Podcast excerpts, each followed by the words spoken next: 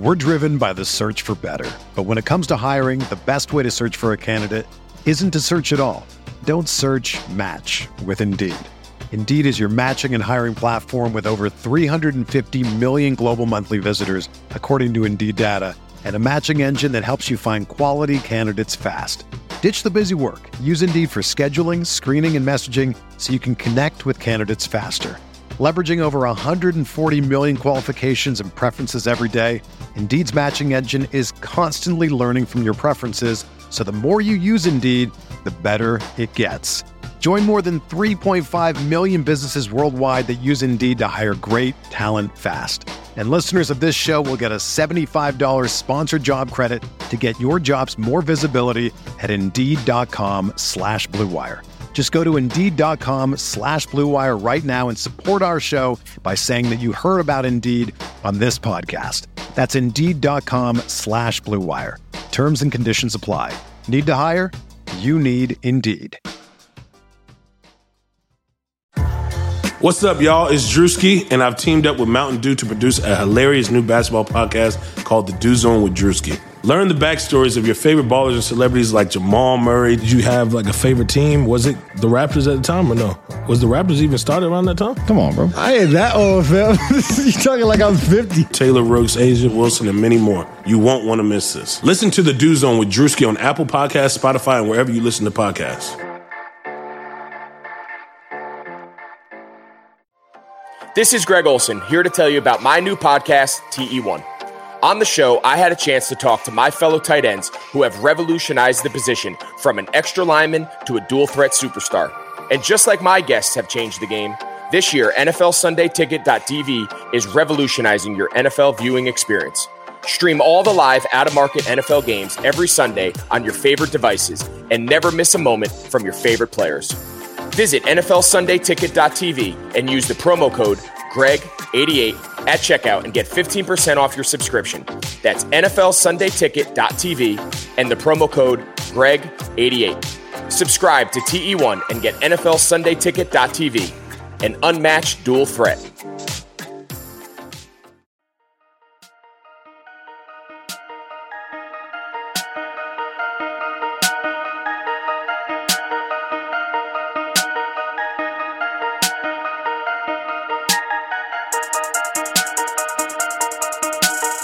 Andy, do we need to uh, change the list of who's coming to the Warriors? Is Luka now number one target? Really, Andy? You go mute right as I start recording. Thank you, buddy. Fucking great. There's there's no way to start the Light Years podcast than this way, Sam. Just, what, how else? How else are we going to do this? Oh, what a uh, eventful week! I guess I got to first start by saying thank you to everyone who came to the draft show. We did. Some technical difficulties on our end. We will do a actual, or sorry, the draft lotto show. We'll do an actual draft show, and we'll have all that figured out by then. Also, check out the Greg Olsen podcast, T E one. Particularly, I think Niner fans are going to like the Tony Gonzalez episode, where he's basically saying you pay a bunch of mediocre wide receivers more money than George Kittle. Why? Um, but you know, with Jarvis that, Landry is worth the contract. You're not a. That's literally they make the they make the exact same amount. And can you imagine if the N B A did contracts like that? They're like, "Oh no, Steph, you're you're really good, but we don't pay maxes to small guards, so you're gonna have to get a small." Oh wait, that already did happen. Yeah, it's I was just ugh, really late. Sam with the classic giving himself an assist two seconds into the podcast. So sorry, yeah, I've been watching all these all these guys who are just ISOing an open run, and you know I'm I'm I'm taking over it. Um, but we got a special guest this week. Uh, my favorite podcast guest makes makes his annual appearance on Light Years. Um, formerly from Sports Illustrated and Grantland, Andrew Sharp. What's up, man? What's up, man? How you living? Uh, all things considered, uh, considering we all live a very weird online life, I feel like we're actually prepared for that because we were living an online life prior to the pandemic. Yeah, we've been antisocial for several years now, so this isn't that different, I guess.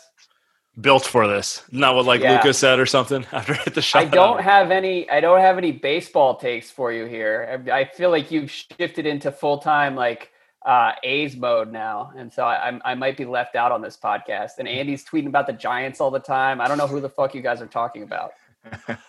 Yeah, you honestly, think me neither. It's weird. Believe me. He, you think it's weird when he's talking about Trump and Pence being good, and you're like, "Wow, I, mean, I didn't see this from Andy." And then you're like, "Oh, Giants players." Yeah, no, and you'll start referring to K D on the A's, and it really throws me off every single time. It throws me off too. Yeah, it's yeah, great. It's a, it's well, a little. Believe me, gonna, the listeners don't come. Listeners don't come for the baseball takes. I don't even. Yeah, think we're you we're, we're not going to take. Honestly, we're not going to talk baseball, possible. But I will say, uh, the A's paid uh, Chris Davis a pretty large contract for the A's, and literally the minute K D, Kevin Durant got hurt, he stopped. He stopped being able to play baseball. Like to the day, he became a, a terrible player. Mm. So I don't know. There's some weird voodoo going on there. Yeah. Well, at least now I know that guy is named Chris Davis. That's why I came on this podcast. What, well, by the way, spelled K by spelled like Chris Middleton. Yeah. Right? Uh, yeah. Oh, really? With the H too? Yes. With a K oh, and wow. an H. Very odd. Okay. And well, Chris Middleton also can't play basketball now either. So it's kind of like it's. Yeah, he played. He played well last game. He he, he at least had his redemption game. Unlike uh, good for my him. Guy, my guy, Pandemic P. Yeah, it's been rough all around. I will say, while we're talking Twitter. Um, I'm online less these days, but I will sign on at like eleven, eleven thirty East Coast. And sometimes I'll just be kind of, I will be like incapable of falling asleep and will stay on until like one a.m. And lately, um, Andy will be tweeting about James Wiseman. It, like Twitter shuts down and it's just like four Andy Liu tweets about James Wiseman. And you sort of talked me into it. Like, I'm starting to believe in Wiseman as, like, the Bosch sort of guy. Yeah. That you just bring him in. Like, we could talk Warriors draft later, but, like, I, I think I'm a Wiseman guy now. It's actually – we're going to start with that because yeah, we're because, talking war. Because we didn't um, – we did the live draft show, and that's on our premium feed, but we haven't we haven't given the regular feed um, draft stuff since we officially found out the Warriors have the number two pick. They did not fall down too far. Um, yep. Much to certain people's, uh, you know, there, there, there was there was Chagrin. a little timeline uh, timeline uh, existential crisis that the Warriors are going to get this great asset, which I think is hilarious because I do not think the second pick in this draft is going to hey, hey, anything hey. of value. Relax, relax. But, this is why. By the way, this is why I've been gassing up James Wiseman. If you want, you know, there are a lot of Twitter G Ms out there, and also G Ms on Twitter. If you want them to, you know, want to think that the draft is good, you got to gas up the players in the draft. I'm not going to do that for LaMelo Ball. So yeah, but wow, you're doing you're doing thing. it the wrong way. You gotta you gotta make up lies about seeing him hit thirty-threes in a row or something like that. It's pretty great because.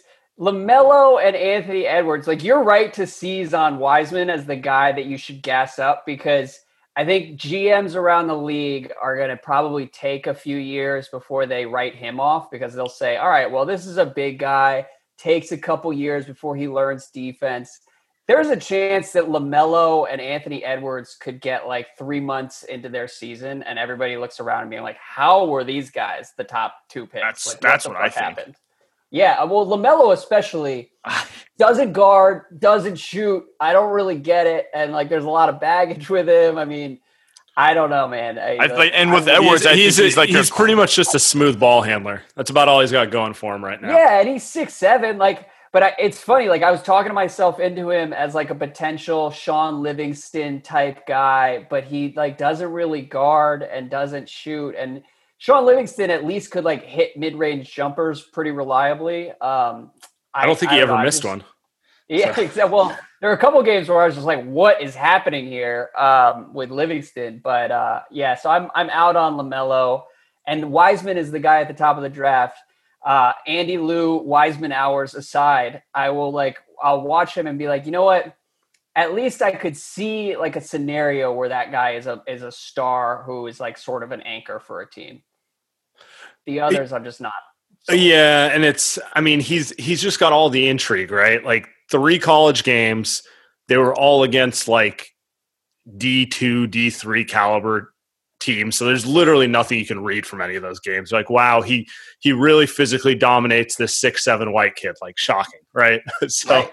so um, There's that. And then, um, so I mean, there's literally only like Andy Liu film on Twitter of him like hitting like twenty-one foot jumpers. The crazy, the crazy thing is I'll have somebody hit me with like a little thirty-five second video of him shooting in an empty gym uh, against no one with some masks on. That's, yeah, that's really like, it, it, so no, no, that's a crazy empty too. I love it. It's, it's empty. It's not like five people. The crazy thing I was hey, telling my buddies yesterday. Well, we, we were talking about it. It's there's really nothing better than kind of a guy that you've never seen play before. I feel like we saw Anthony Edwards and we're just like, ooh, I don't I don't know about this guy. Like, I, I don't know. But you've never seen James Wiseman and you're like, well, you know, he could be. He might be the closest thing to, you know, Joel Embiid. I know he's not that polished, but he could get there. And it's like, you watch too much of a guy. Like, I don't know, like Cole Anthony is kind of someone where it's like, he played a lot of games, he got hurt. But he was like supposedly like a top seven, eight guy. Now he's like top fifteen, and yeah, so maybe, I, yeah, maybe right. He's and yeah. So, I mean, some mocks have him in the twenties right now, but yeah, he he went from in the mix at the top to not so much anymore. Sharp's a huge Cole Anthony guy. Uh, I mean, I'm a, that's I'm why I brought him up actually. yeah. That's why I brought him up actually. And I just I don't want any part of Cole Anthony in the N B A. I'm sure he's a nice guy, uh, but. I did not enjoy watching him at Carolina this year. And really, it says a lot about the draft that the one guy you can maybe talk yourself into is the one guy that nobody actually watched because the rest of these guys are so shaky as like, and they, they're not shaky as guys you would want to pick, but they're shaky as guys you would want to pick expecting them to be stars. Right. You, you take Anthony Edwards twelfth overall and it takes him three years to be productive. It's fine. You you bring him in as like, this is the future of our franchise, and he's going two for twelve and doing like a poor Dion Waiters impression, and yeah. you're, you're fired. So Right. So. And, well, and, and the Wiz are at nine, and I actually feel okay about it because like I would like to take Sadiq Bey. I would like to mm. take Devin Vassell, like some of these kind of role player type guys who I don't need. Maybe, them maybe a little more upside, but yeah. Yeah. Yeah. A little upside and just sort of like go that direction rather than trying to talk myself into like who's whoever is there at three or four. Who's most likely to talk themselves into number two though? Besides the Knicks. I know everybody says the Knicks. I know it's the Knicks, but besides them. I mean, like straight up, nobody is going to be trading for that pick and be excited about it. I think you're going to have to attach the Wolves pick next year if you're going to make any deal. And like, that's a realistic scenario. Have you guys like come to peace with that? Like you're not actually making either of those picks? I'm totally fine with it if you get a player who can truly move the needle. Um, yeah. And, and, and there's, yeah, there's, I mean, there's a million different, well, there's not a million different players who move the needle. If there was it's like uh, the same five players, but, yeah, but yeah, like I mean, my, my point is, uh, I, I'm totally fine with giving up those picks and future yeah. picks. If you're bringing in someone of value, I'm also okay with making those picks and kind of going the Celtics route where you're you're not willing to sell low on the pick just for the sake of it and develop yeah. them. And and you know what? If they pick Wiseman and Wiseman looks promising, he's going to be more attractive as a player than as an empty number two pick. You also run the risk of the opposite where you pick him and he looks lost. Yeah. yeah, then you're like, well, yeah, it's not. I mean, I know you want it, guys. And no, no. So just don't trade them to like the Raptors. Like don't trade the pick to the Raptors. Don't trade it to a team that's actually going to use that pick and develop him into a star. I'm watching Norman Powell play basketball, and I swear he was about to be out of the league like two and a half seasons ago. And he's out here. He's about to like he's just a monster. Like he's probably going to be playing in the Eastern Conference Finals. And Dude, I just uh, it's nuts. Fred VanVleet was my guy. Like one hundred million dollars last season. I love that dude. But he just had one crazy series. His wife give, gives not even the postseason. Yeah, not even the postseason. He was awful in the postseason before that. Then he plays his ass off for the final like three, four weeks of last year's playoffs, and now he's just good. Like I would love to have that guy on my team. I have no idea how the Raptors develop guys as effectively as they do, but like Chris Boucher, they're just pulling guys off like the end of the bench, and they're all better than like a lot of role players throughout the league. By the way, Chris Boucher and Pat McCaw, two players who slipped through the famed Warriors culture development oh. staff. Well, uh, the the Raptors, didn't they have McCaw at some point? No, they McKinney. Still do. Yeah. Oh, do they? Yeah. Well, the, the development hasn't worked quite as well for McCaw up yeah, there. Can't, can't, save, can't save him. I found this interesting, Andrew. Back to the Warriors. Um, you and Golliver had a conversation around Joel Embiid, and you guys actually weren't that enthused about Embiid being a player that the Warriors should want, which I yeah. found surprising because – that's the kind of guy that I think fits. Well, I don't know. Maybe Sam agrees too. Fits just fits perfectly into the offensive scheme. But you guys were just kind of like, eh, I don't know if I do it. It might not be a before good fit. We, just before we get to that, pace. let me let me preface this for the listeners who um, aren't aware of what's going on. Which I don't know how many that is, but um, Philly just got swept by the Philly just got swept by the Celtics. Sam and Andrews, um, Celtics. They're good, man. Um, they and. I mean, did you see Joel Embiid's post-game press conference? The dude was basically asking to be traded. Yeah. Um, and it, it ties in with kind of everything we've heard grumblings about out of Philly the last couple of years. Guys are unhappy. Certain people think Embiid's entitled. Certain people think Simmons is entitled. I, it's just both of them are entitled. Yeah, but it's just like everyone's pointing a finger at like that's the root cause when really the whole thing is just a mess. Oh yeah, and so they're the natural. Like, I guess my gut feeling is they're probably not going to make a huge shakeup trade this offseason, but like they definitely look primed to be the team where the next star player demands out of. I guess.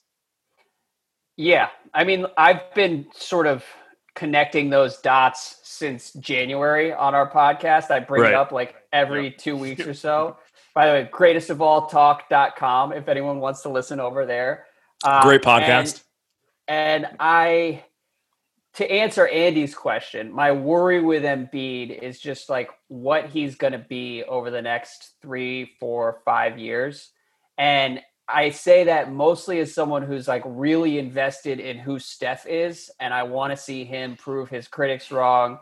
And I recognize that Golden State has like one more big move to make. Like they've got these picks and that's their chip to play. And then they're sort of like locked in for the next couple of years with whatever core duration of the core's contracts, basically. Yeah. Right. And so I don't know. I mean, I'm curious for what you guys think. Like, do you trust either Embiid or Simmons, or do you look at it and say, look, like we're not going to get Giannis, like the the the perfect superstar that we feel great about, and w- whatever trade we make, we're going to have to gamble here.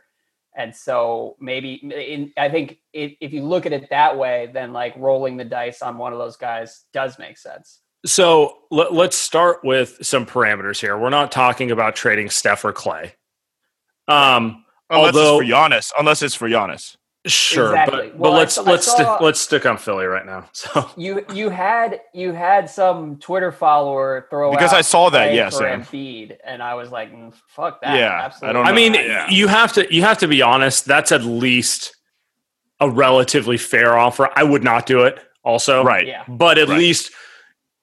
You know, like every time you throw out Wiggins plus two picks, just all of Philadelphia puts out, you know, and I don't blame I mean, them. I don't blame them either, because if someone's like, oh, we're just going to trade our mediocre overpriced player plus two picks for Steph Curry, I'd tell them to go to hell look, too.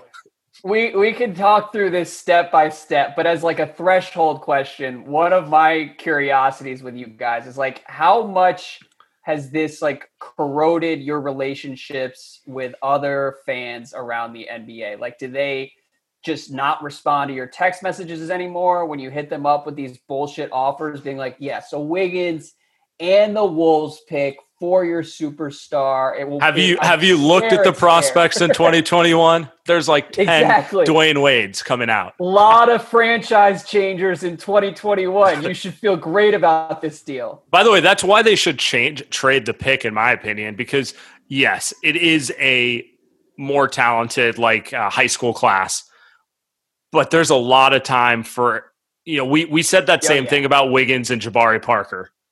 And I agree. And they, uh, you know, even if even if the guy the Warriors end up with in the twenty twenty-one draft is one of those, like, is the next Jason Tatum, let's just say that, right? Tatum's in year three. And so what you're talking about is the guy you pick in twenty twenty-one, you're hoping by twenty twenty-three, he's an impact yeah. player. At that point, yeah. at that point, Steph's fifty. I don't know. So it's like, it doesn't even fit your time. Like, it, yes, it is a piece that like you might get the Kawhi Leonard, like bridge the gap to the next era type of thing. But it, I don't know. It seems risky. And right now I think the allure of the pick is better than what it will be. So I would shop that one. Uh, to your question on him, on uh, other teams, mostly positive. Every now and then I get, you know, a, a non-response, and then all of a sudden my text turns green, so I know they blocked me. But it's not that common. Because I know, like, Sam will hit me up with Warriors rumors and, like, potential deals, and lately they've involved the Sixers. And right. every time I redirect Sam's message to my Sixers friend, Spike Eskin, Spike will be like, get the fuck out of my face with this. Like, I want real players if we're trading away Embiid or Simmons. Which is fair. It, it, it is, is fair. I don't blame him for reacting that way. No, I, yeah, like the the things I've I've sent you have been like some sort of like Wiggins, Draymond, and, and the poo-poo platter of picks.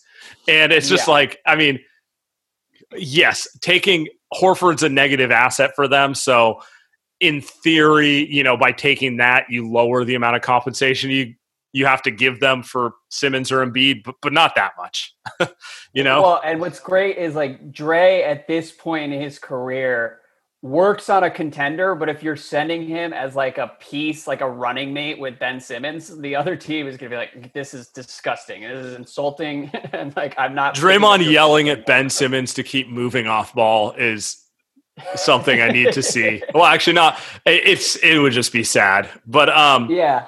I don't your, think Draymond could play for anyone but like the Blazers, the Celtics, or the like the Warriors. At this Mi- Miami, I guess would be. I think Miami would be hilarious. Yeah. Just him and him and Jimmy just doing stories together of them working out or whatever the fuck that they say they're doing, and shooting like twelve percent from three for the next four years. Just screaming at Duncan Robinson to keep moving so that he can get open because no one's guarding them shooting. No one's no one's guarding Draymond at the top. He's just screaming at three guys. You're like, dude, you have a path to the hole. I am curious because those conversations with the Warriors and the Sixers are uh, have happened or are happening, whatever.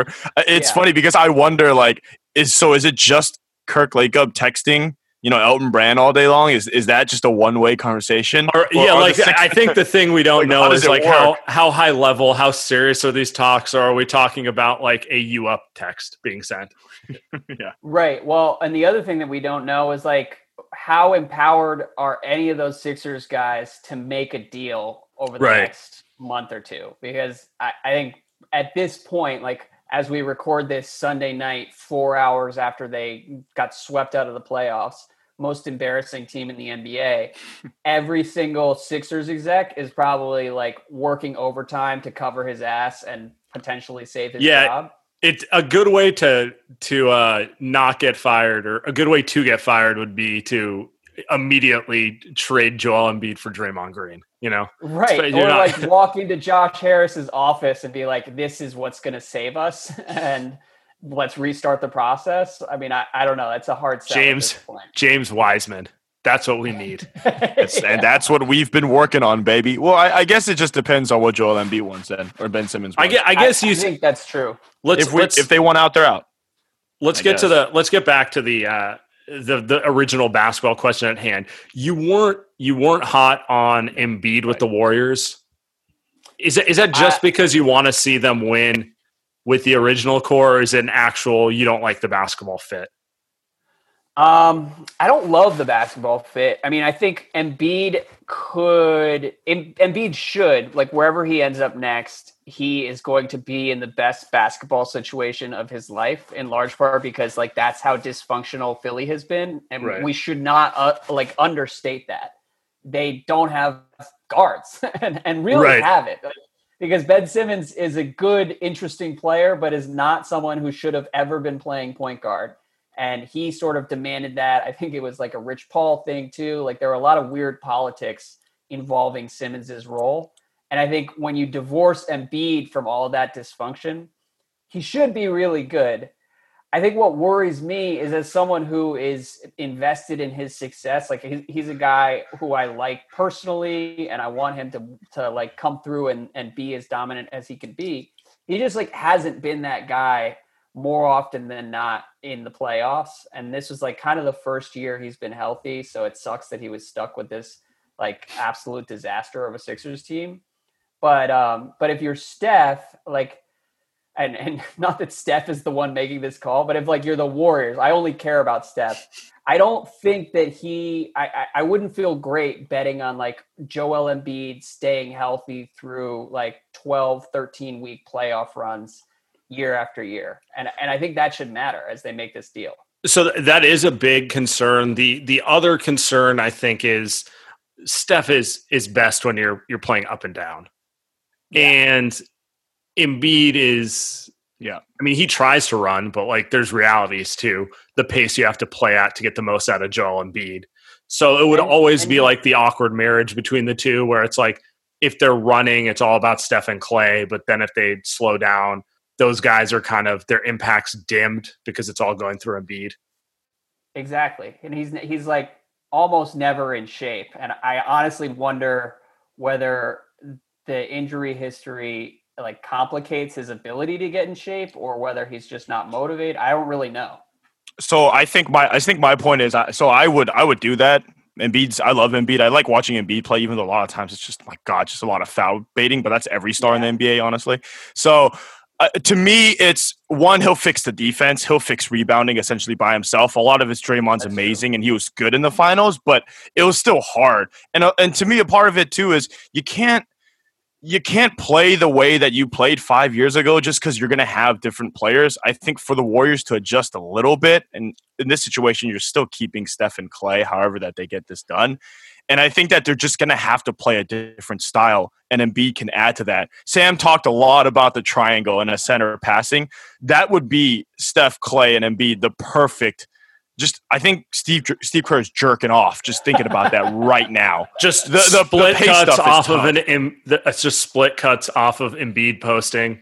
I mean, it's it's what they want to do, and I don't know. You, your point is your point is accurate. Embiid's not the most durable player, uh, and Steph's not durable either. So if they had a three, four year playoff run with them, you could almost pencil in one of those playoff runs being cut short because they both pick up not even serious injuries, but just like sprained, sprained my knee or something. I do think you have to take that risk, though. I, I do feel like you have to take that risk, because without it, you almost feel like, well, what what is there? I, I, I mean, I guess you could just sit there and run it back, Sam. Right? You talk about the Boston Celtics. Like, I think I was very annoyed by them not cashing the chips in and getting a star, but now they look amazing. They'll probably be really good for the next like ten years. Decade. But yeah, yeah, yeah right. Well, but can I ask you that? Yeah. Like, if a healthy Warriors team were in the bubble right now, do you guys think that they could contend for a title with the current roster they have?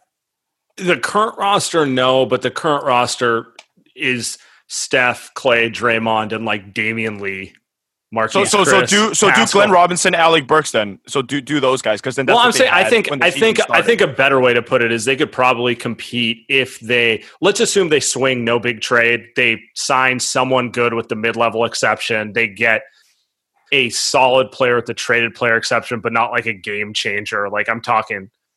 Rudy Gay level type player, yeah. you know, like someone, someone you're like, you're happy they're or in your like rotation. Or yeah, exactly. Like and then you have, um, so now you got the core players, Wiggins, couple proven solid vets, and then young guys beyond that.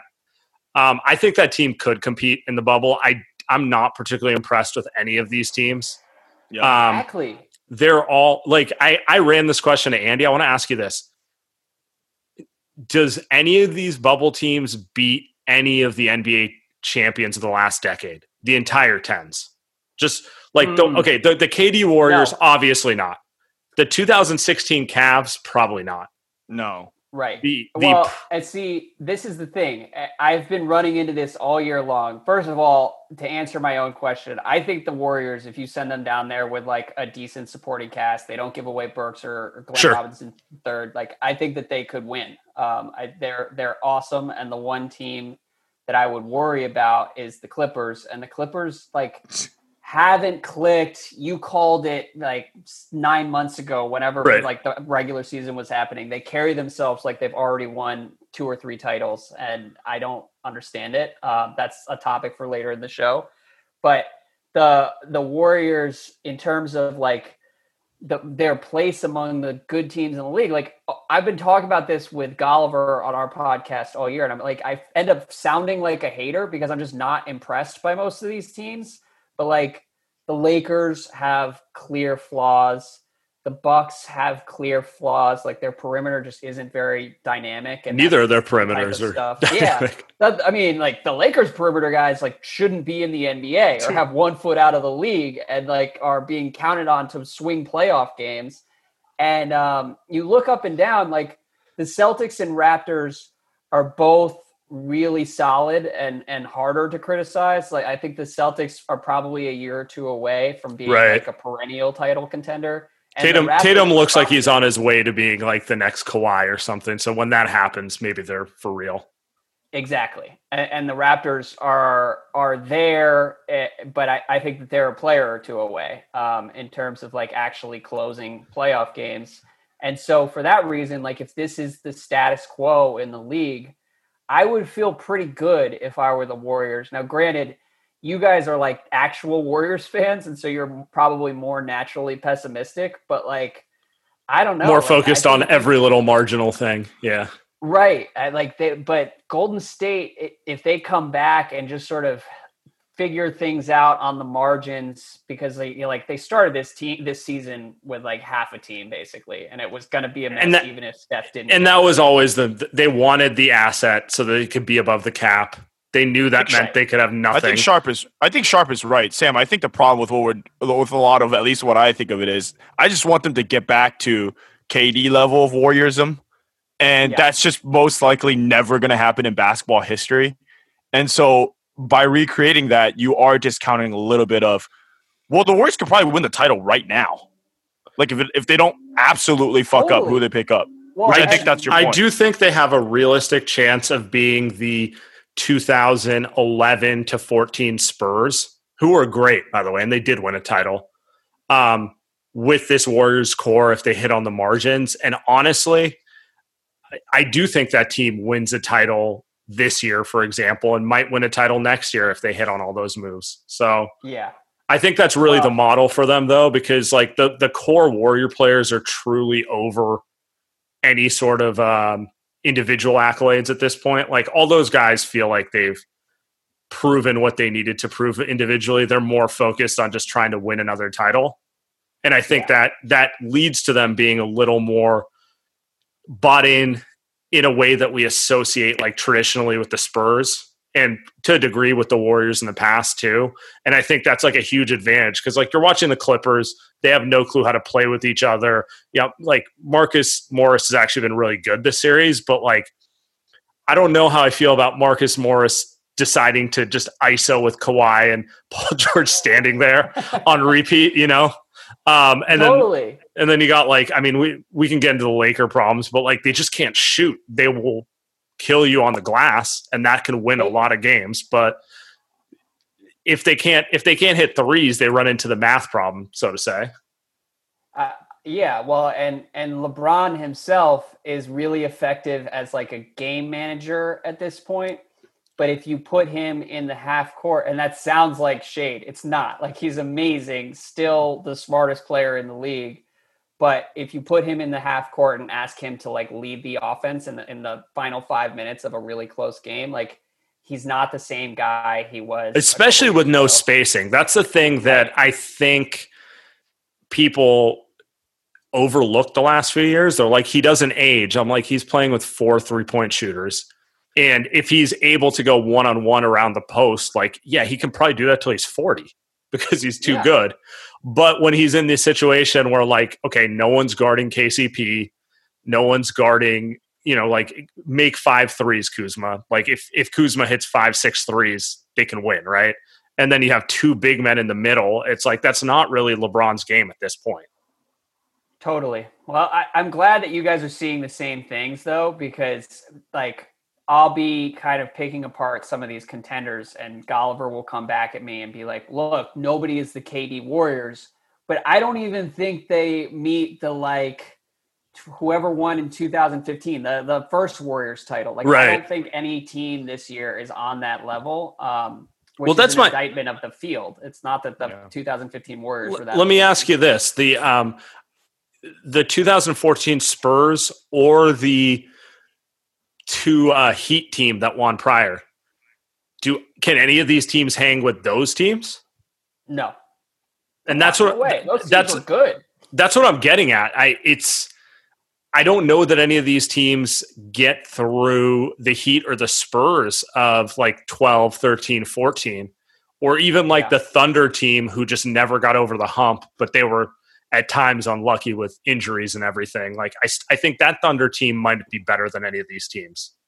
Yeah. I, I, I brought up the Thunder as the ultimate example, the Thunder teams that never won a title. I think those Thunder teams would definitely win in this bubble. Um, if you just like use a time machine, I, I the closest call is two thousand eleven Mavericks, two thousand nineteen mm. Raptors. Um, yeah. And I, I think, both of those teams are probably underrated because of like the way right. the context in which they won. Um, and both were like really good, well-oiled machines. That By the way, teams. Raptors, if Kawhi stayed, does anyone have a shot in the bubble? Like, no I mean, way. he, he walked, I, I think it's a little understated how he walked away from a dynasty there. Like they, they I could mean, go back like, to back. And then now we're talking about a chance of three-peat. My guy, Freddie VanVleet, is now like a fringe all-star. Pascal Siakam took a step forward. I, I mean, that would be – and part of it, the thing that I will never understand with Kawhi is is like – and I wrote about this when it happened, and like I, I, I get wanting to use your leverage, but the Paul George – trade was just such a wild overpay at the time, and he like basically was signing up to play for this team for the next three or four years and just nuking all their assets on like day one for Paul George. And we and this isn't even a shot at Paul George, it just seems stupid. Like they took they they had to get rid of all the this young talent, these picks that they could have used to like get guys in the trade market. And uh, and now they have a team that just like doesn't really make sense. Like they really are leaning heavily on Marcus Morris and Reggie Jackson. It, like it seems like there had to be a better way to play this. Which, by the way, if the Warriors do end up now, if it's Giannis, it's Giannis. But you're the question we talk about Embiid at first. Then it will be something similar to that. If for some reason Clay is gone, but even if he is there, we'd be talking about Steph, Clay, Embiid, and then a bunch of vet min guys, and then really no picks ever. For the next like three seasons to do anything. I'm, I'm so gonna it's push- a little bit different. It's a little bit different. But again, it, it is a lot of uh, the Warriors got to where they've gotten by building together a team that plays together. And you're watching the Clippers today. My God. They lost to a team that played Maxi Kleba, Dorian Finney-Smith, and Trey, hey, Dorian Finney-Smith, Trey good. Burke.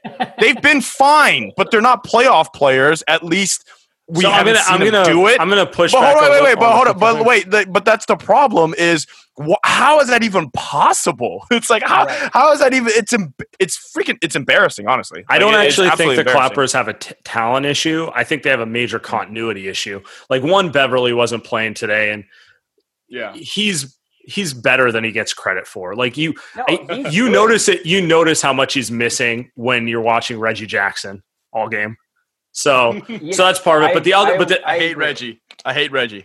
It's the worst. The the other thing though is like Beverly's. I think he's what thirty-one, thirty-two years old. Sure, it's the same age as uh, rarely healthy and uh, as who he is kind of an underrated, always banged up guy. Exactly, and that was all obvious on day one, and so it's like. Do we really have to trade Shea now? Like, why? I I don't know, man. I, I, that's one that I wonder whether Kawhi would want to have it back. Um, and all of these were known issues. Like the Paul George, I don't. As much as I enjoy kind of like the internet-wide slander of playoff P here, who, by the way, gave himself that nickname like six days before getting torched by Joe Ingles and sent home. Uh I just – Paul George, like his shoulder was screwed up in O K C, and he would have like a good two-month stretch, and then his shot would fall apart. And like that that was sort of the, like the pattern with the Thunder. Right.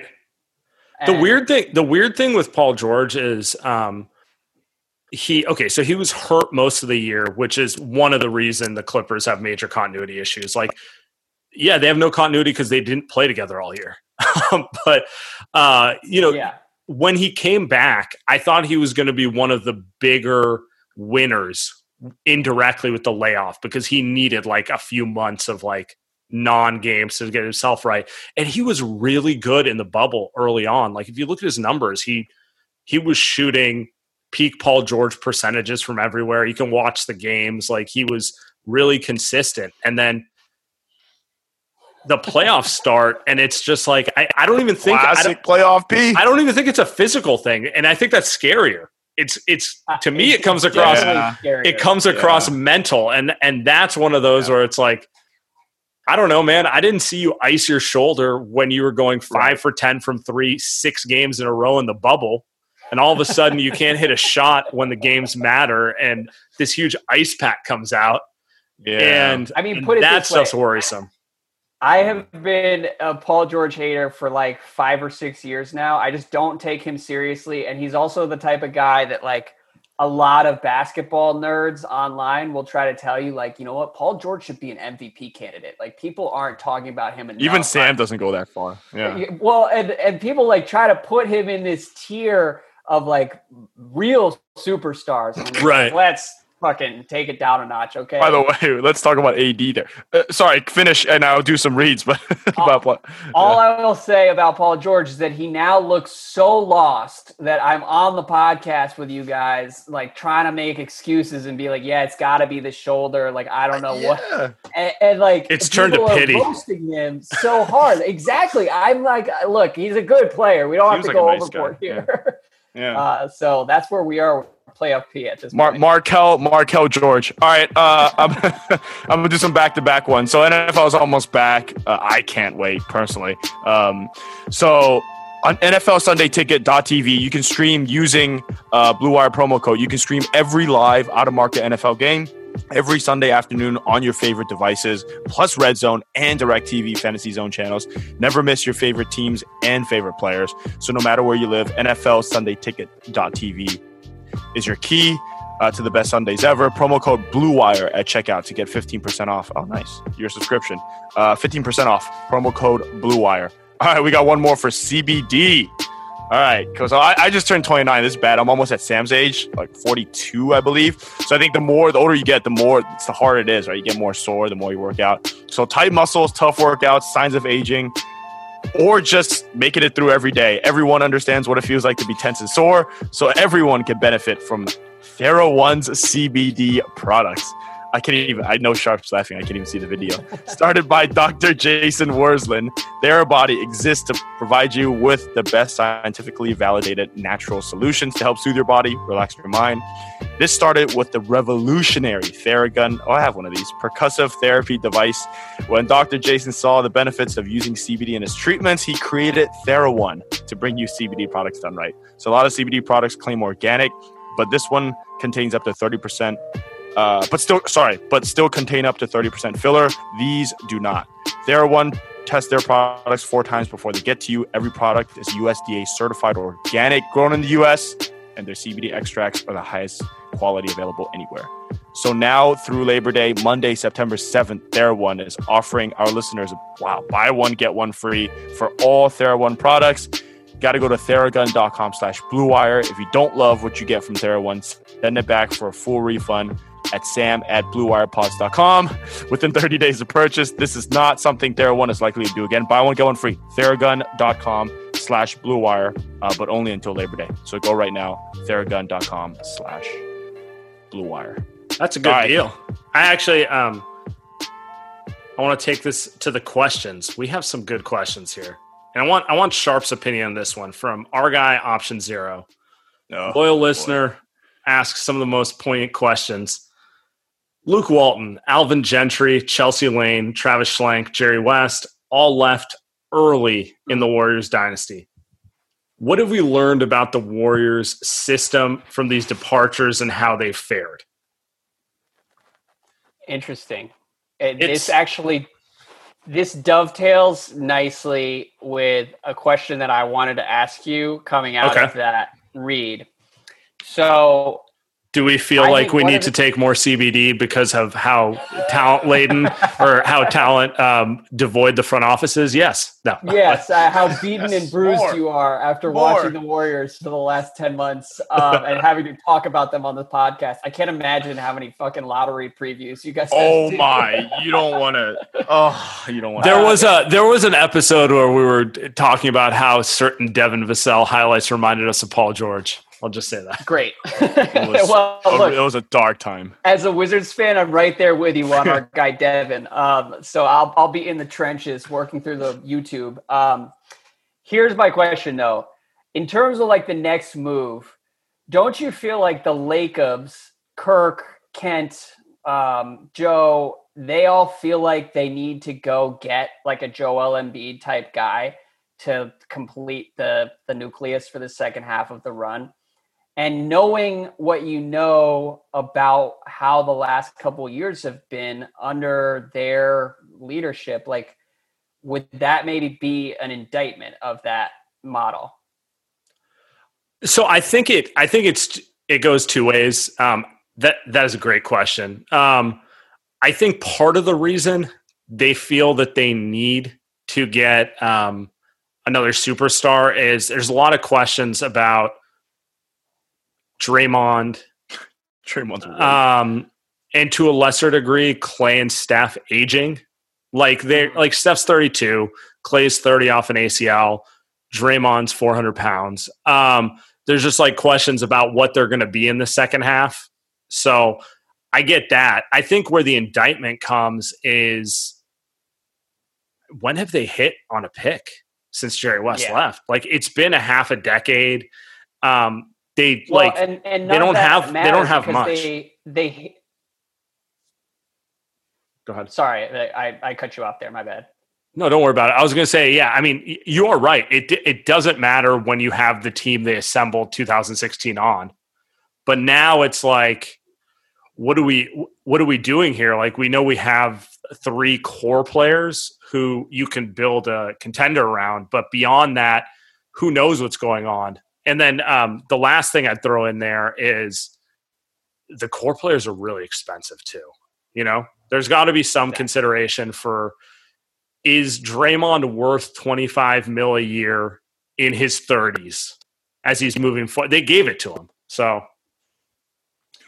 Well, and, and that is actually part of why I asked the question is I think like, when you look at these teams, particularly in the West, and the teams that have like max superstars, it's like legitimately really difficult to build around teams when you when you starting with like ninety million dollars tied up in three guys. Yeah.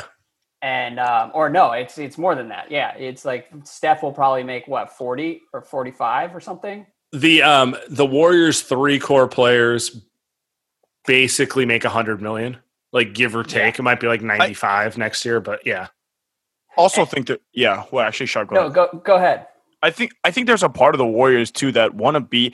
I think Steve Kerr wants to be the Spurs. I think he's completely content saying, "Well, let's run it back." Actually, he wanted to run it back and said no to D'Lo. Like forget that. Let's just run it back with what we've got. And I think Joe Lacob's more. Let's be the Lakers. Exactly. I think Lacob wants the big names, yeah. and he he is learning the N B A like as he goes here, and so he's right. learning the N B A through this K D lens, and thinks that yeah. should be the goal. Yep. And I think that realistically, when you look around the league and look at all these shaky teams, a big reason a lot of these teams are shaky is because yeah. they've got a lot of money tied up in two or three guys and don't know how to build the rest of the roster. Which is hard. Like I think the Rockets have done a really good job, actually. Um, credit to Morey, but they, but like I wouldn't look at them and be like, that's something we should replicate. I would look at teams that have like a couple max guys, but that like the the Raptors and Celtics. Granted, all their guys are younger, but they like that, that's the balance that I would be trying to chase if so, I were the Warriors. And I don't know if the Lakers are smart enough to do that. So that's, that's what I think they th- want to do. They think they can do, because I think we both agree getting another superstar means having young team controlled players or picks, right?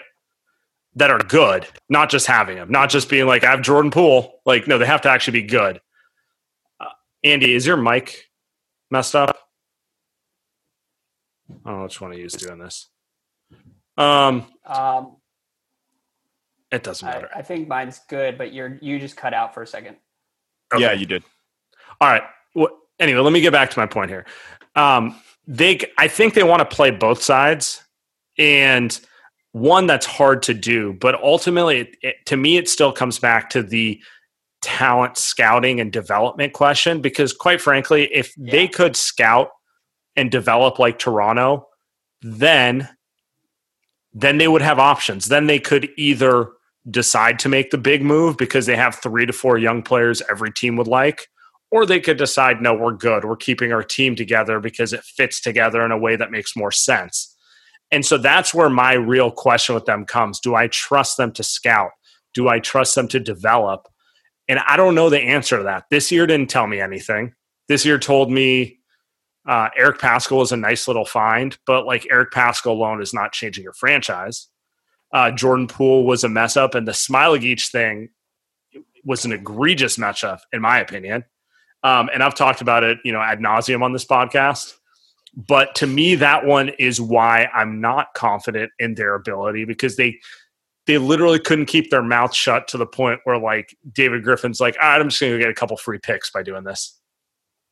Yeah, and I think what I worry about is that whoever, if they trade Dre for, like, a real superstar, a real top ten, top fifteen guy, actually, no, if it's a top ten guy, like, you go do it. Um, if it's Embiid or Simmons, some of these guys would, like, kind of nebulous like value relative to the other all N B A guys. Sure. I, I think that um, you just, to me, like you, you're going to end up paying those guys like thirty-five a year versus Draymond's twenty-five. Yeah. And, and it, you, you may have more flexibility to get some of those middle tier, like a Kelly Oubre or um oh a, they they a, talked about that yeah or uh, I think signing guys around the edges might just be a more effective approach, and it, it might be something that like the rest of the league hasn't quite caught on to that yet, that like the idea of chasing that super team is not actually like the most effective model for building like perennial title contenders anymore. Wow, the zag and, to the zig, that's what Sharp's saying. A little bit. And I, I feel like someone like Jerry West or whoever in yeah. that front office would probably sense that. Whereas I think like the Lacob family, they may be more likely to just be like, well, we're going to use the blueprint from four years ago and right. run it back. Well, that then because the, the, well, the Warriors won that first championship by doing what you're saying, right? It, it is, it was building around the edges. I guess Andre Iguodala is not really around the edges, but Sean Livingston and, and those role players, Leandro Barbosa.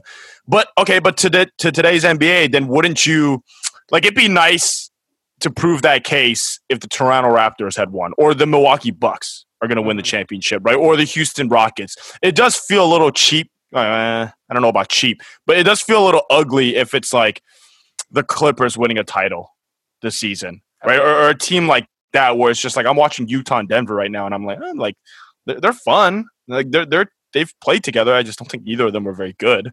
But uh, I mean, Denver is just like amazingly soft, and I, I like all those guys, but like some uh, of the defensive possessions they give up uh, are, are just really rough. Um, they just no, both teams and, don't really make sense. But yeah, go ahead. your your point is good though. It, I, This is something that I'm wondering. It's not something that I like confidently believe, but when I try to explain why, like, you know, like the Lakers have LeBron and A D and zero flexibility to build around them. And right. I, I mean, the Danny Green contract is like that. I, they gave him fifteen million dollars because they had no other options to add someone. And by the way, does Danny Green only play well against the Warriors? Because he's been pretty mediocre odd. all year. But like this goes back to the Spurs days. He's always played well against the Warriors. Yeah. And I, I like Danny Green, but he's not someone like when they signed him, I was like, well, good luck with that. Like if you actually look at his regular season numbers, his finals probably got him like an extra like six or seven million dollars. Right. And being LeBron's friend. That's always going to get you a yeah. couple extra bucks. I mean, deep in your heart, do you think the Warriors would have won that series if Clay never gets hurt? Of course. Yeah. Um, I mean, well, okay, so it's a it's given. It's if karma, K- too. If K D karma. never goes down, they win. But without K D, I, no one's convincing me they don't win game six if Clay doesn't get hurt. They're not. Yeah. They were going to win that game, and then it's a pick-em in a game seven, and they wouldn't have been shook because they've been there. The Kawhi, would, Kawhi, Kawhi wouldn't have though. been Kawhi wouldn't have been shook, but Kawhi was kind of limping around that whole yeah. series too. The funny thing about Kawhi that series was he had the most important stretch in game four where he just basically owned the Warriors for the second half to turn it from two one to three one. But other than that, he was it wasn't bad or anything, but he, he just looked right. hurt. Right. The whole yeah. series. It it it like the other thing that people forget about that series is the K D injury was so dramatic and emotional right. that it overshadowed how insane yeah. Steph and Clay were for the final five minutes of game five. Well, I mean, you know, you know the rule. If Steph ever plays well in crunch time, we have to immediately delete the tapes. So, because he's not, he doesn't show up when it matters. That's the narrative. So he's just like, he's nuts. just, he's playoff P basically. So. Yeah, I mean, it it was pretty awesome as it happened, and it's been unfairly lost to time. But he's going to have the opportunity to come back and silence a lot of the skeptics here. I, I do. Lillard is the guy. I, I yeah, we're not going to – actually, I don't – I'd rather not. I, I want to talk Lakers, but I now I understand where you're coming from, though, Sharp. As as a Steph stan, you do want to see – you do want to see them run it back. twenty fourteen fifteen style. I, I think I now understand where you're coming from. I, I, I think it's smarter than like betting the farm on Philly's fraud superstars. Um, and I also yeah one of one of them partially biased. One of them gets more stomach flus than any human on earth, and then the yeah. other the other one just refuses to work on his jump shot. So. Look, like Ben Simmons' first good playoff game will happen, what, like two thousand twenty-three, two thousand twenty-four? I don't know. Maybe the Warriors are going to find out. I don't know. It's hard to say. Let, I want to ask you this. All right, so let's take – everyone loves to talk about the superstar signings. Let's assume none of that happens, which is still the far most likely scenario, particularly with no one knowing when next season will start. Like, I just – I have a hard time seeing, like – okay, we're going to start next season, and then Milwaukee be like, all right, we got to trade Giannis tomorrow now. You know, like right. that's not a realistic scenario. So you're, you're looking at the Warriors now. They have a mid-level exception. They have a traded player exception. Who would you target to fill out this roster? We're talking marginal moves here. What are you looking mm. – what would you look at that you would feel confident that you like this team's chances going into next year? Ooh. That's a tough one. Now that I'm a lawyer, I'm not actively like pro- mining the potential like mid-level trade acquisitions. Nice flex. Nice flex. um, I would say uh, I That's do nice. like the Oubre idea. As insane as it sounds, I think that he could help them. Gasol, uh, I was thrown out as a potential Warriors yeah. uh, option. Every podcast. Yeah. Okay. so I mean, he's Steve Kerr's dream player. Yeah, and I think that like guys like that, whether it's overqualified veterans who are willing to take less or some of the young guys with athleticism, because that's the one thing, the one thing that gave me pause picking the Warriors to go win the bubble in my like hypothetical is that they just are really thin on the wings and they, right. they lack athleticism kind of across the roster. Like they, it would be a good idea for them to try and bring back Glenn Robinson the third as yeah. like a tenth man type. Right. Um, and so that should be their priorities as they, as they like approach the what, off season here. What is your Kelly Oubre take? I, now I need to know. Now I'm just very curious. I have no idea what to make of Oubre. like, he, I mean, that, you've watched more Oubre than pretty much I anyone think, I know just by proxy of him being a Wizard for so long. Oh, uh, my God. I'm sure. I've watched more Oubre than ninety-eight percent of the basketball of humans. Media. Yeah, like the basketball public. I'm sort of an Oubre expert. But as I as I say that, I will say that, like, I thought that guy sucked when he left D C. Yeah. And then I would watch Suns games this year, and I'd be like, you mean he could shoot now? And, like, he seems to give a shit. He's not – like, he was just sort of a head case uh, throughout right. his time in D C, and he was more locked in this year. So, like, I don't know whether that's an an aberration. There also seem to be some weird things going on with him and, like, the Suns coaching staff, so maybe that's a red flag. Right. But um, I, I think that, like – athletic guys with a little bit of upside and a chance to like outperform their number is who the first of all that's who the entire league is going yeah after. yeah everyone's everyone's looking for the twenty million dollar production for five million salary.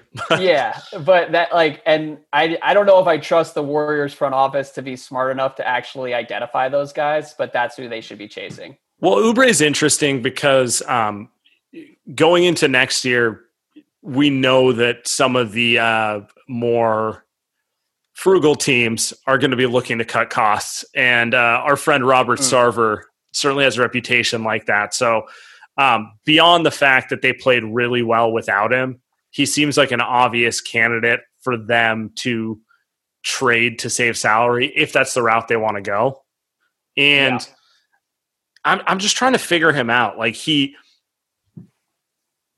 Can he defend? I can't quite tell. Like he has, yeah, like he seems like he. He has moments. Be. He certainly tries hard, or at least fakes it. Does I he? Can't tell. Yeah, he's he, long. He he he, uh, he he scowls a lot. I mean, yeah. Well, here's the thing. He was less lost in Phoenix, but he is not a good defender. Um, he's the type of he is the Westbrook type defender who Christ. will like. slap the floor and and kind of like pick his guy up like three feet over half court and be like, I'm locking you down. To make a statement. Yeah. yeah. And so, oh, just make God. a point that he has to just shut down Ricky Rubio for no reason, even though it doesn't help him win. Yeah. I mean, like Josh Richardson is another guy who's been thrown out with the Warriors a bunch. Um, I don't know how you guys feel about him. I think he's like a more dependable defender. He's a better and, player. yeah. And, and he has looked awful in Philly, but yeah. I think that shouldn't be held against him. Because but he looked excellent in um, excellence, probably strong, but he looked like very productive for majority of his Miami tenure. And Miami's obviously known for their culture, but like if you believe in Kerr and kind of what the Warriors have going on, a player like Josh Richardson should be his best self on the Warriors. Agreed. Yeah. And, and he can guard and he will get in people's jersey, and like that's the Warriors have other guys who can score, and right. if he just sort of like plays a really narrow role, that's that's a win. Where are your like Marquise Chriss trust levels right now? Oh boy. Fine off the bench. I'm actually, so the, I mean, beyond the fact that Marc Gasol pretty much checks every box for what the Warriors want a center to do. Um, I think, I think you kind of nailed it. They need wing defense, and then they need a starting center. And this is kind of where I go backwards on Wiseman a little bit, because I don't think Wiseman will be a starting center next year. And so they still have to check that box in free agency one way or another. Now, it would be great for Wiseman if they get like someone as good as Gasol, because then he can develop at his own pace. But to your point on Marquise Chriss, yeah, if they get a starting caliber center, I'm totally fine with him and Looney as the backups off the be- the bench. They both do different things. If you want kind of the offensive guy who's going to catch a bunch of lobs and kind of change the energy, you put in Marquise Chriss. If you need the more reliable defender, you put in Looney. Um, I'm fine with him that way. If if you're telling me that Marquise Chriss is the starter next year, I'm going to be very mad. yeah, no, that sounds about right. I, that's the only other question is like, all right, so what? Which big man do you really trust? And with the the Wiseman pick, if they draft him, they should draft him for the reasons that we talked about like forty minutes ago. Like that guy will probably retain good trade value through the first two years of his career. And so they can kind of stay flexible. Um, whereas some of these other guys who, who the hell. Yeah. Well, I mean, I mean, and if he plays so well that you're like, I don't, I need to figure out how to get him more minutes, then like, that's a good problem to have. There are worse sure. things than him overperforming. Yeah, I agree with that. You got a more question, Sam? I want to do a – while you look them up, I want to do Lakers for like five minutes. Go because, for it. Because that series or just that team is – like, Shar, what's your like over – well, I mean, I guess I kind of know them, but for the Light Years listeners, I am curious because is this a team that we do feel is kind of – because I felt like they had great chemistry in the regular wow. season. I thought they were a fun watch, actually. People were going to hate that. But so far in the bubble, they've been – it's been tough. Like, I, I can't tell if they should still be the favorites. They're also not that fun to watch anymore. They can't shoot. Um, I, I just don't know what to think of them. But then I look at the rest of the West, and I'm like, well, shit. You know, I kind of like Houston, but then but then James Harden, James Harden, oh, Chris yeah. Paul, Chris Paul, and now that's a series. So I really don't know what to think about really the Western, whole Western Conference at this point. Yeah, it, it's – tough to figure out. I picked the Thunder to beat the Rockets, mostly out of C P three loyalty, and then I picked them to beat the Lakers because I think like the Lakers will struggle with that three-guard lineup, yeah. and O K C can play Adams comfortably against yeah. what L A is bringing to the table, um, and I, it would actually be like a pretty close series in in my eyes. Lakers, Houston. I just think that A D is such a big advantage in that matchup over seven games. Like I think Houston may be able to kind of throw them off at the start, right. but they will kind of settle into a rhythm and crack the code a little bit. Um, my, my overarching thought with the Lakers is that they were fun to watch, surprisingly so, throughout the regular season.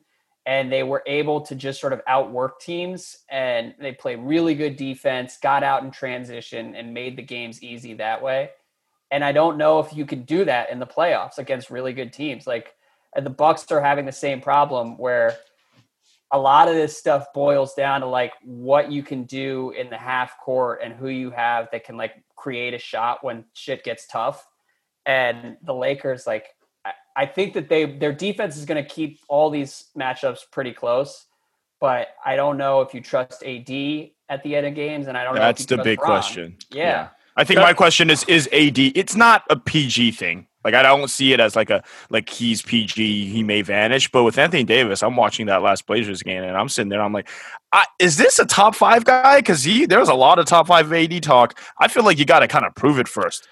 That's the thing. You and you can move him off his spot and like get him out to like seventeen right. feet, and he doesn't really have a counter. He'll just start taking jumpers from seventeen feet, right. and and like right. he can sometimes hit those, but like that was that was not. my whole thing with the with Game Three of that series. People are like, oh, he played so well in the second half. I'm like, I don't know, man. If I'm Portland, I'm okay with him taking fifteen mid-range jumpers. If he's gonna hit like eleven out of fifteen yeah. or something ridiculous like that, like. By all means, but uh, he's much more terrifying when he's destroying the rim and getting fifteen right. free throw attempts because you keep fouling him. Well, and it's interesting because the, he did that against the Clippers when they played a few weeks ago too. Right. He was just hitting everything. And to be very clear, if he's that guy, like in some of these do or die games for the Lakers, like the Lakers will probably win the title. Um, right. Right. I, so if I he's Kevin, if he's Kevin Durant, if he's Kevin Durant, ex- yeah. exactly. exactly. If he's Kevin Durant, they'll win. Yeah. Yeah. Uh, and I, I just don't know if he can actually like put that together for the next six weeks. Yeah. I have a separate question though, actually, while we're talking Lakers, go for it. If we do have a Lakers Rockets series, will you be ready to stand out for Harden? Is this like an enemy of the oh, yeah. enemy thing? And are you going to become Rockets fans? I've I've I've been a Rockets fan when the bubble started. I picked the Rockets to win the title just because it would just be the per, the perfect. It isn't like think about it, right? If you really think it's it is the perfect team to win the title when the Warriors aren't playing. Yeah. Um, and also just outside of the trolling bullshit, they look fantastic. Let's I'm going to take out yesterday's game. Although they did look good for a half, they look fantastic as a team. They play together. They know their system. And if if there was ever an opportunity for James Harden to like not really tire out, but really ball out against a team that isn't that great, like doesn't have Klay Thompson, Andre Iguodala, Kevin Durant, and Kevon Looney, that has to tire him out throughout the series, I think it's the bubble. And we we should probably talk about the A A U open run vibe of the bubble, but that just fits perfectly to the Houston Rockets. Yeah, I mean, I, I'm with you that when they look good, they look better than anybody in the league right now uh, because they just start hitting from everywhere. Like Eric Gordon starts hitting shots, and and like I I also think Russ was really good. As much as you guys have hated on Russ for the last like, no, this is the years. perfect situation for him, and it actually brings up a classic. It brings up a more interesting question on the value of spacing because like they're. Unguard. I mean, of course, Russ is unguardable when there's no one inside. Like he yeah. can do exactly what he's good at. And I think Daryl Morey probably deserves credit for going all in on this. I, I just wonder, like, they're, the way I see the Lakers series going against the Rockets is by it'll be two two, and then P J Tucker and Covington's legs will just start giving out. Because yeah. you're asking them to physically do something which they're capable of in spurts, but like it's a lot of it's a lot of Dwight Howard and JaVale jumping on your back all game. I, I mean, I think the Plus Rockets, LeBron, of course, the Rockets losing Game Three to O K C, in which at the end of that game, they apparently had just a total meltdown on the sidelines. Like you could see some of it on T V where D'Antoni was clearly trying to get ejected, but Golliver was down there. It was just like, these guys are wigging out and are very pissed off about the officiating. And we're just, and I actually understand why they would be angry because finishing that series in four or five games makes their lives a lot easier for right. exactly the reason you mentioned, because even at the end of the regular season, seven months ago, whenever that was, like they were starting to kind of wear down. And I think that's sort of the fatal flaw in the, the yeah. blueprint. Well, it's a, it's a reason other teams here. don't play this way the whole way. It's like we, we, we saw it for the last five years with Draymond. We yeah. knew Dr- Draymond was the best center on the roster. And it was frustrating at times how long Kerr would wait to go to it. But at the flip, at the, uh, on the flip side, you're like, right. I don't know. Draymond's body's breaking down. Now you want him to guard like Steven Adams, Rudy Gobert, and whoever like forty minutes a game, every game. Like it's not realistic either. The other thing is, is like P J Tucker's awesome. I, I've been a P J Tucker guy for many years, but he's not Draymond. Like Draymond no. at his peak was like the best defensive player on earth and could protect the rim and do all kinds of crazy shit that like, They the Rockets have serviceable guys, but they don't have a defensive free safety who's just like wreaking havoc at all times. Although, yeah, although, I mean, it's, although it's, A D trying to back down P J would be pretty funny because there's just no, well, that's no that's the that that's happening. The other thing. Um, P J Tucker and Draymond guard A D better than anyone, yeah. and I don't care what yep. A D's numbers are. You watch the film, the amount of possessions he just passes I up test. because. Because I, no, I I'm, loved that quote too. I test. Oh, so good. But you're but right, so, Sam. I agree. It's Don't true tell though. Me like, about the numbers. Watch the film, kids. Watch the fucking film. Yeah, I, I mean, I'm following. It's. A, I'm just getting a lot of Ricky G in my life these days. So, but uh, but it's just like uh, I mean, you just watch them, and they. It, it's literally like you know old Hoosiers coaching stuff where it's like. Get their legs into him and push him off his spot. And then he doesn't touch the ball that possession. And then you see Twitter yeah. wigging out. They're like, why don't they pass the ball to A D? I'm like, why doesn't A D work for the ball more? Maybe. Well, I, that's another thing that was smart with this Rockets plan is I think that they, hold on. Did I cut out for a second there? No, you're good. No, you're good. No, you're oh, okay, good. Okay, cool. Um, I think that they bet on the rest of the league no longer having any idea how to throw entry passes. And even the big guys like don't really post up anymore. Like that's not something Anthony right. Davis has ever practiced or done regularly. So teams, they may have these massive mismatches, but like guys just don't know how to capitalize on that anymore. Um, And that works to the Rockets' advantage in a big way. Like I don't trust A D. Yeah. If you're throwing him the ball in the post, I don't trust him to make it worth your while over the course of like a couple games. That's that's how they almost beat the Warriors twice. Like uh, yeah. because because it was just uh, K D just wanted the ball and he wanted to do his little whatever the fuck he was doing, and it ju- just slowed down the offense every time. And that's why, and, and you get points and you get buckets and you get a lot of counting stats. But at the end of the day, it's a four point game with a minute left, and it's like, well, this probably shouldn't really be that close. Um, and yeah, but the, the other flip side of that is. is you watch the Warriors against the Rockets and James Harden's quote-unquote exhausted, throwing balls out of bounds, and, and you're like, okay, well, and then yeah. oh for twenty-seven and all of that. So, yeah, there's a lot of that. I, but then the then I'm just thinking about it, and the Lakers, who's guarding James Harden? It's a like, fair question. Who's you're guarding sort of Russ? Talking, you're sort of talking me into the Rockets here, in large part because I I don't know if I trust A D. Um, yeah, A D is the biggest question. It, like I I feel like we people don't question that enough because right. he's he's a clutch guy. So you know that just doesn't get talked about enough. It, well, and look, Harden also still has a lot of questions to answer. Like oh. I, he has not really come through when it mattered at any point in his career. He's an amazing regular season player, um, but he's now struggling against Dort, who's a ph- phenomenal Ooh. defender. So like Ooh. it's no shots, but it, I just, I do want to see him actually kind of come through and, and put it together before I get too excited about what they can do. Yeah. All right. Should we end it there? I think we should end it there. It's been a nice. Could've, solid I could. I could have talked. I I could have talked to Robert Covington and Daniel House more, Sam. No, but we're good. Sharp. Sharp. I know it's like wow. It's like ten thirty your time. So no, no. Um, you know what? It's appropriate to end with some nice Harden hate at the end of the podcast. Yeah, I feel like this time. Well, no.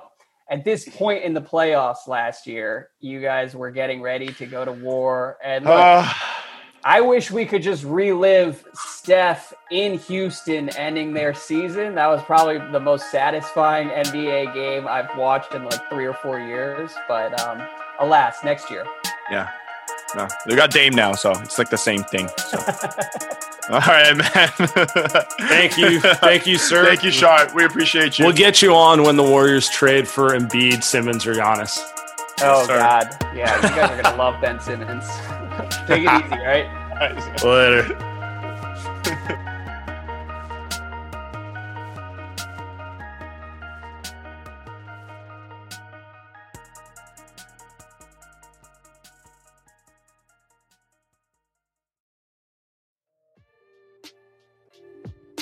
Did somebody say playoffs?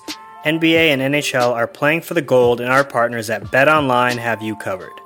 Get in on all the action, including a new N B A bracket contest with plenty of chances to win. M L B season is pushing into fall, and there's no shortage of ways to bet with hundreds of odds, futures, and props. So take advantage of the return of sports. And remember, the casino never closes. Check it out all day and all night. Go to bet online dot a g and use promo code BlueWire to receive your welcome bonus. That's bet online dot a g, promo code BlueWire. BetOnline, your online sportsbook experts.